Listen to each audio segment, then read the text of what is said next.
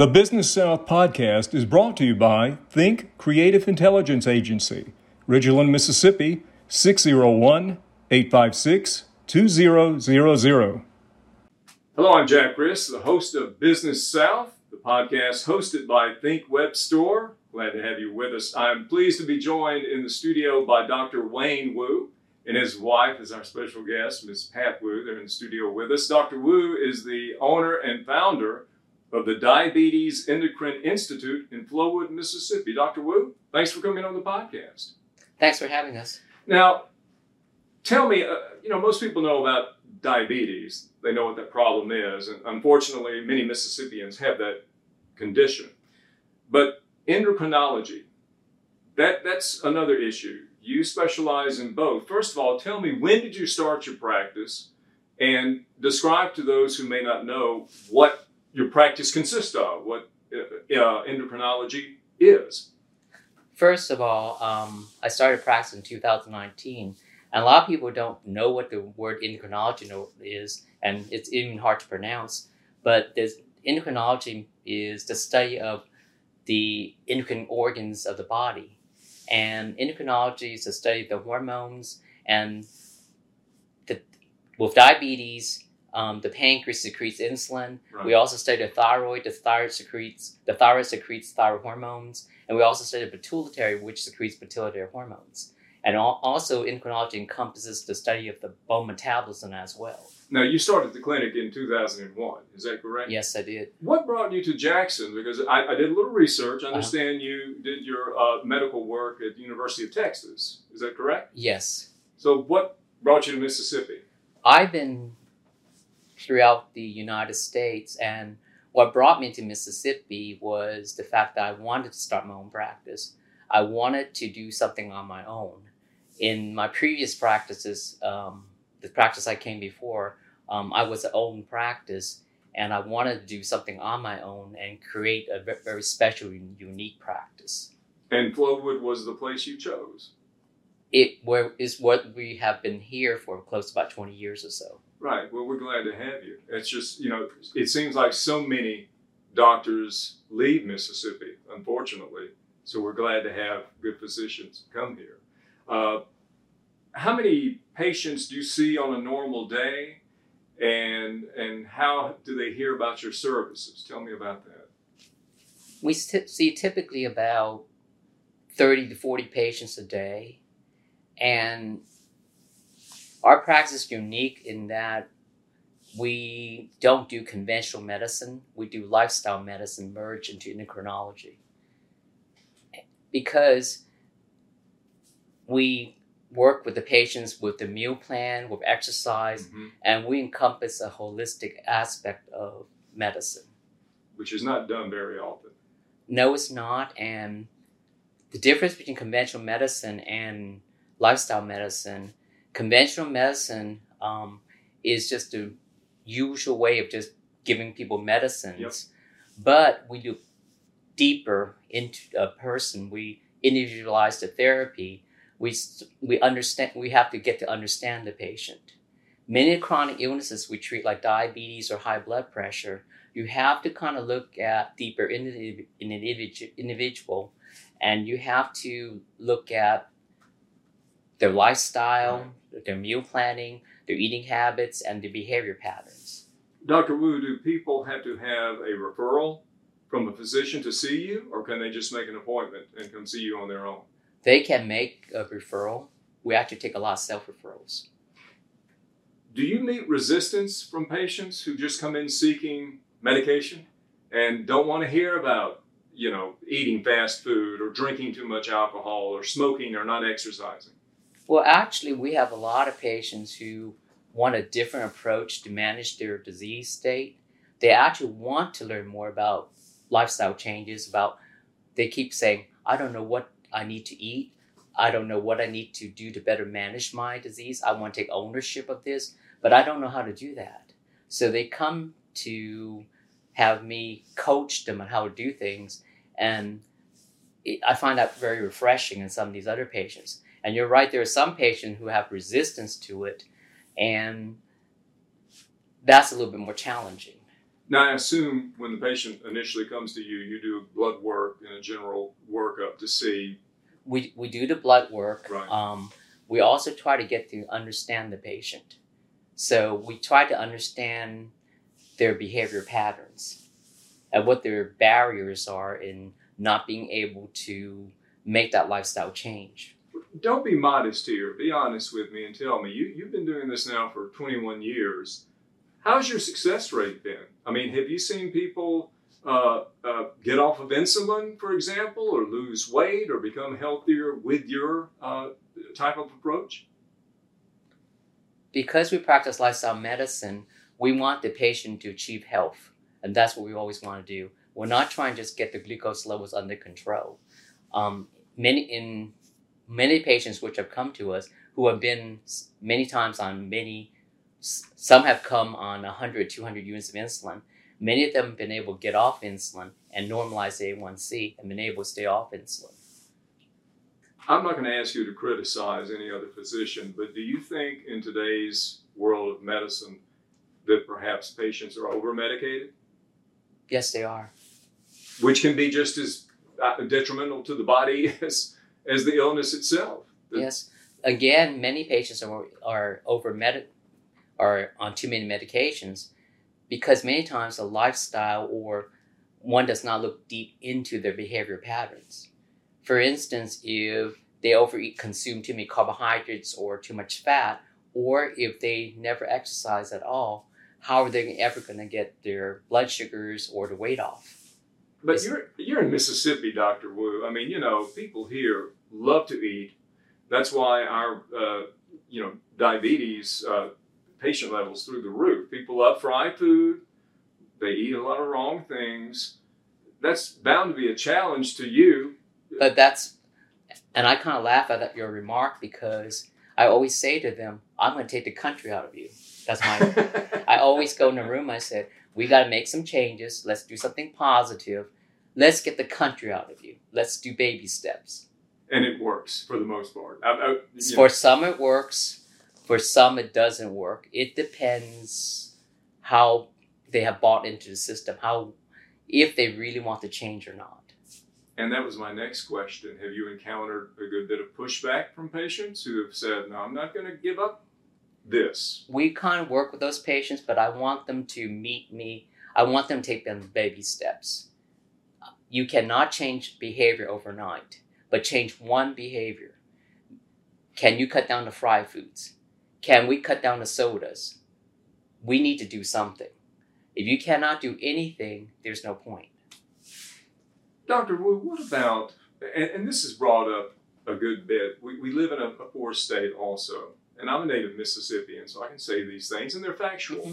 And a lot of people, it, it's more expensive to eat a well balanced meal than it is to go to the corner McDonald's if you're on a budget and buy a, a dollar hamburger. And I know you've seen that with your patients. So how how can you how do you tell your patients, all right, you can you can eat better and you can do it affordably?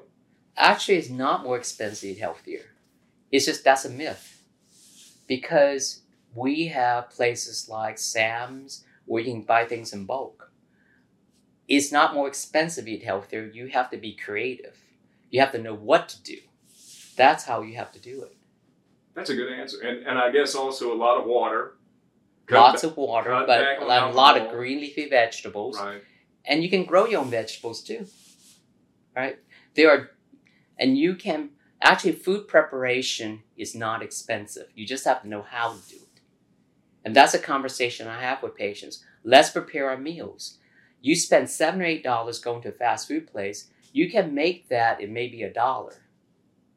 You just have to be able to do it and want to do it and, and take the time to do it. How important is exercise? Exercise is extremely important because exercise not only helps the blood glucose levels, but exercise also helps you maintain a weight, a good healthy weight.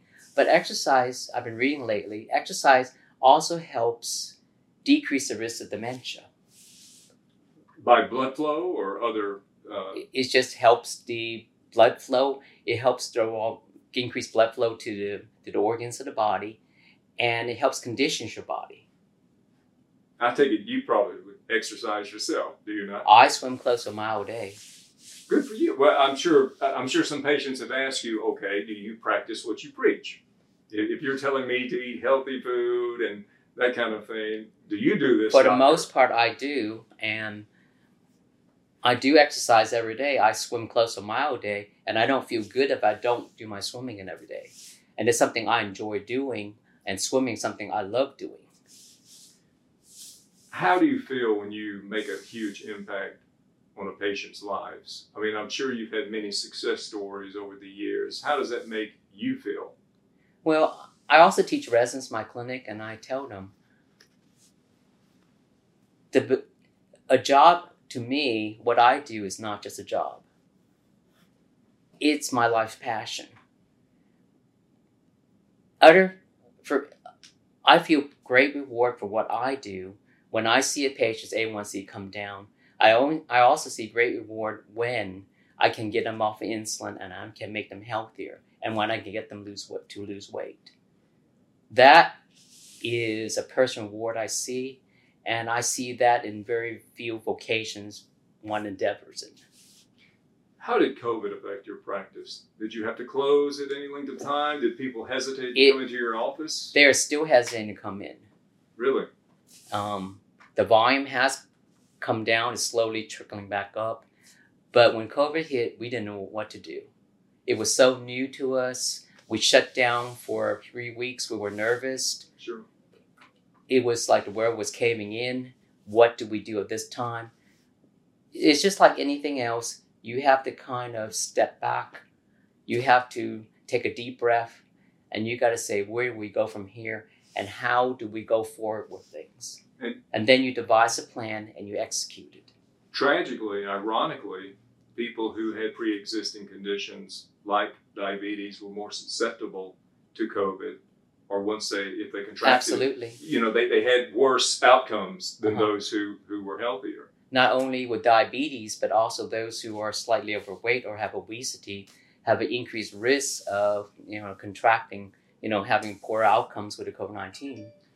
My guest here on the Business uh, South podcast, I almost forgot the name of my podcast. See, we do this live, Business South podcast. I don't have any cue cards. It's Dr. Wayne Woo. His wife Pat is in the uh, studio with us, and he is the owner and founder of the Diabetes uh, Endocrine Institute in Flowood, Mississippi. I understand you host events for your patients. What kind of events? do you do? We used to host a lot of events when I had a lot more energy. you seem to be energetic enough. We used to And, and before COVID, yeah. we before the COVID nineteen um, hit us, we used to do um, diabetic teaching sessions at least twice or three times a, a month, and that was a lot of work. Because what I would do is at the end of the end of my um, clinic, I would go up there and talk about diabetes self management for at least two hours, and Miss Pat would cook them a meal, a very healthy meal to teach them, you know, what um, a healthy meal is. And do you plan on resuming these uh, events anytime soon? Um, perhaps later when the COVID nineteen kind of dies down more. You know, Dr. Woo, I don't know anything or much about diabetes, but can a person be diabetic and then complete, completely become healed and, and be rid of the, the disease? Or are they stuck with it for the rest of their lives and have to manage it? That's that's kind of like a trick question because a lot of people come to me and say, "I want to be healed of this and get rid of it," but if you don't make the lifestyle change and sustain that behavior, the diabetes will come back. It will come back. and people don't think like that. They think I've had patients which I've gotten their A1C down and they're a normalized A1C, but they don't come back for years. And all of a sudden they come back and their diabetes is full blown again because they went back to poor behavior. So the diabetes does not go away. You can control it, it's part of you, but and you need to acknowledge it and you need to continue to continue to make the lifestyle changes. How far are we in developing any type of cure for diabetes. Are you aware of any work being done or pioneering? Well, right now we have so many great therapies already.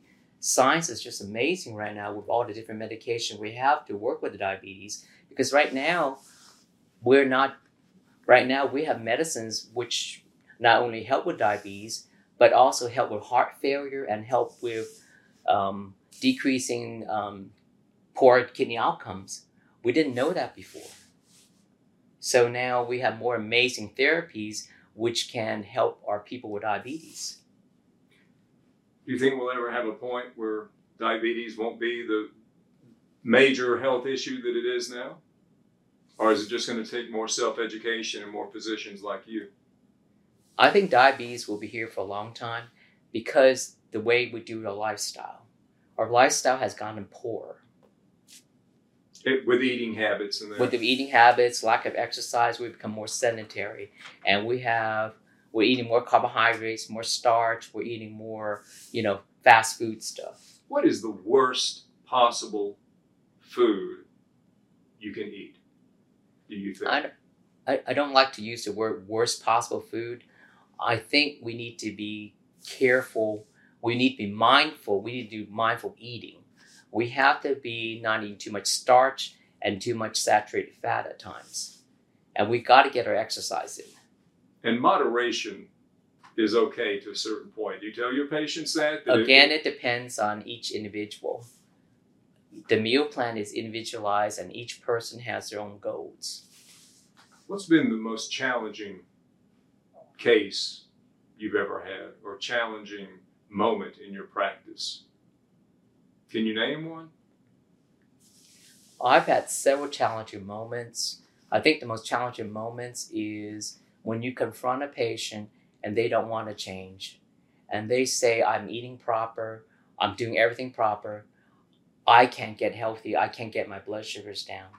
And to me, that is very challenging because they have some barriers which I cannot break. And they're not giving me the chance to break them and they're not allowing me to help them. And that's got to be frustrating. That is very frustrating. The other side of the coin with this question is can you look back at your career and say, this was a highlight?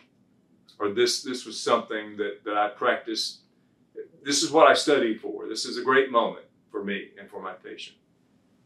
There have been many highlights like that because I really feel overjoyed when the patient, I've had one patient lose 100 pounds, but that pers- person was very motivated and worked with me. And to this day, that patient has maintained that weight and has kept a good A1C. And the patient, and I've had many patients who've gotten off close to 200 units of insulin, but they really worked hard on it. And you still see those patients, though, to monitor Some of them, them? I see, some uh-huh. of them I don't see because they have moved. Some have lost the insurance. Some of them have moved on. Don't know. And I, I, told you before we went on the show, as an old talk show host, I jump all over the map. But here's another question I have that I'm not sure about the answer uh, to.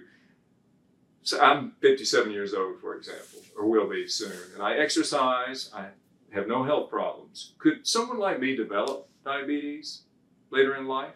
You can. It depends on your genetics. Mm-hmm.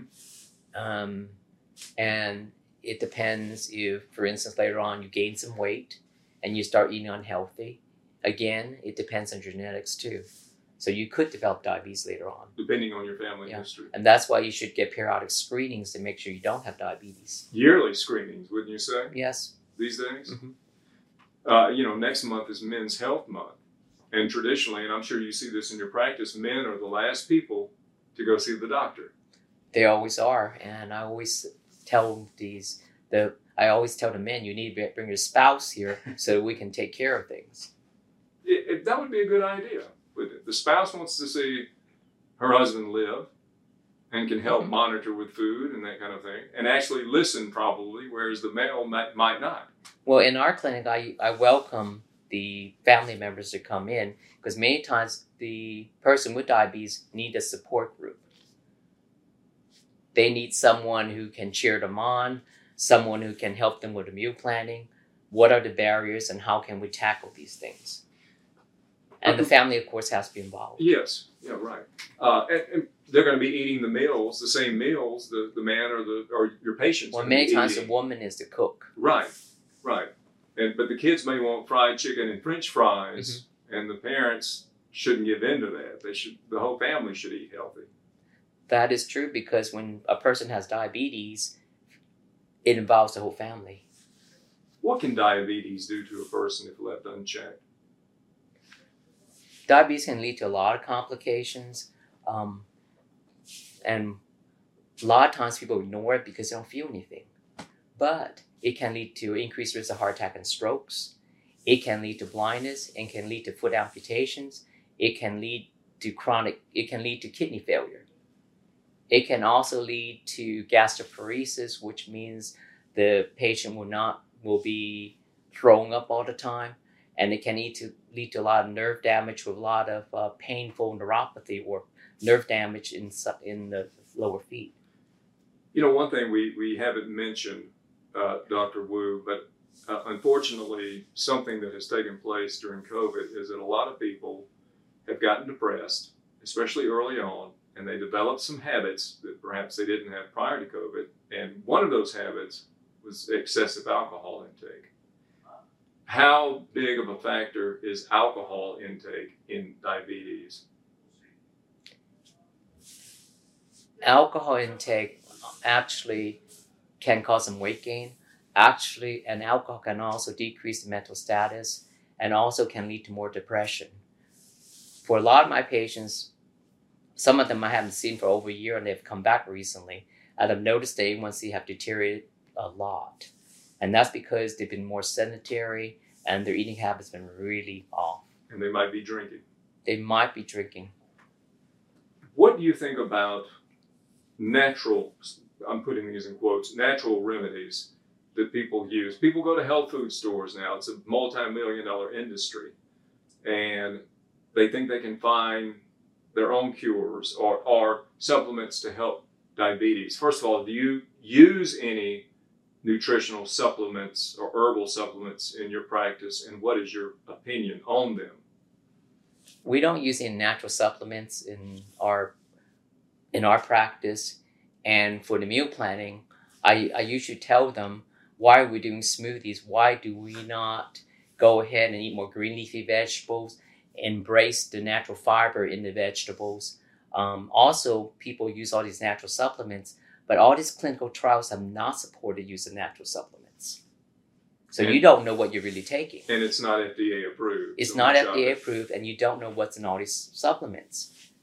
So bottom line is, and, and we're just about through with the interview. I told you it would go by fast. But Uh-huh. Bottom line is, for anybody, whether they're, they're diabetic or not, uh, moderation.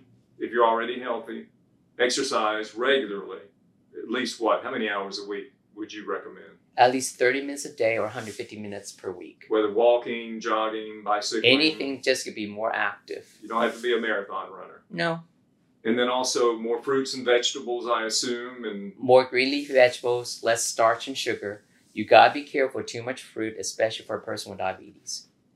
too much fruit. Yes, because fruit is a sugar. Yeah, sugar. And, and natural sugar can be just as dangerous. Natural sugar or even honey is natural sugar. Remember, diabetes is an inability to process sugar. So why are we eating so much sugar? Well, it's a lot to uh, lot to chew on, or not chew on, as the case may be. But Dr. Woo, give us your information, how people can contact you, whether or not you have a website, if they want to see you, book an appointment, which I'm sure many of our listeners and viewers will. How can they contact you? They can they can go on my website which is diabetesendocrine.org they can also call my office at 601-932-1223 and we're also located at we are located at 2610 courthouse circle flowood mississippi 39232 It's been a pleasure, Dr. Okay. Woo. Again, it's the Diabetes Endocrine Institute in Flowood. I'm Jack Criss. You've been listening to Business South, which is hosted by Think Web Store. Thank you so much for listening and have a pleasant day.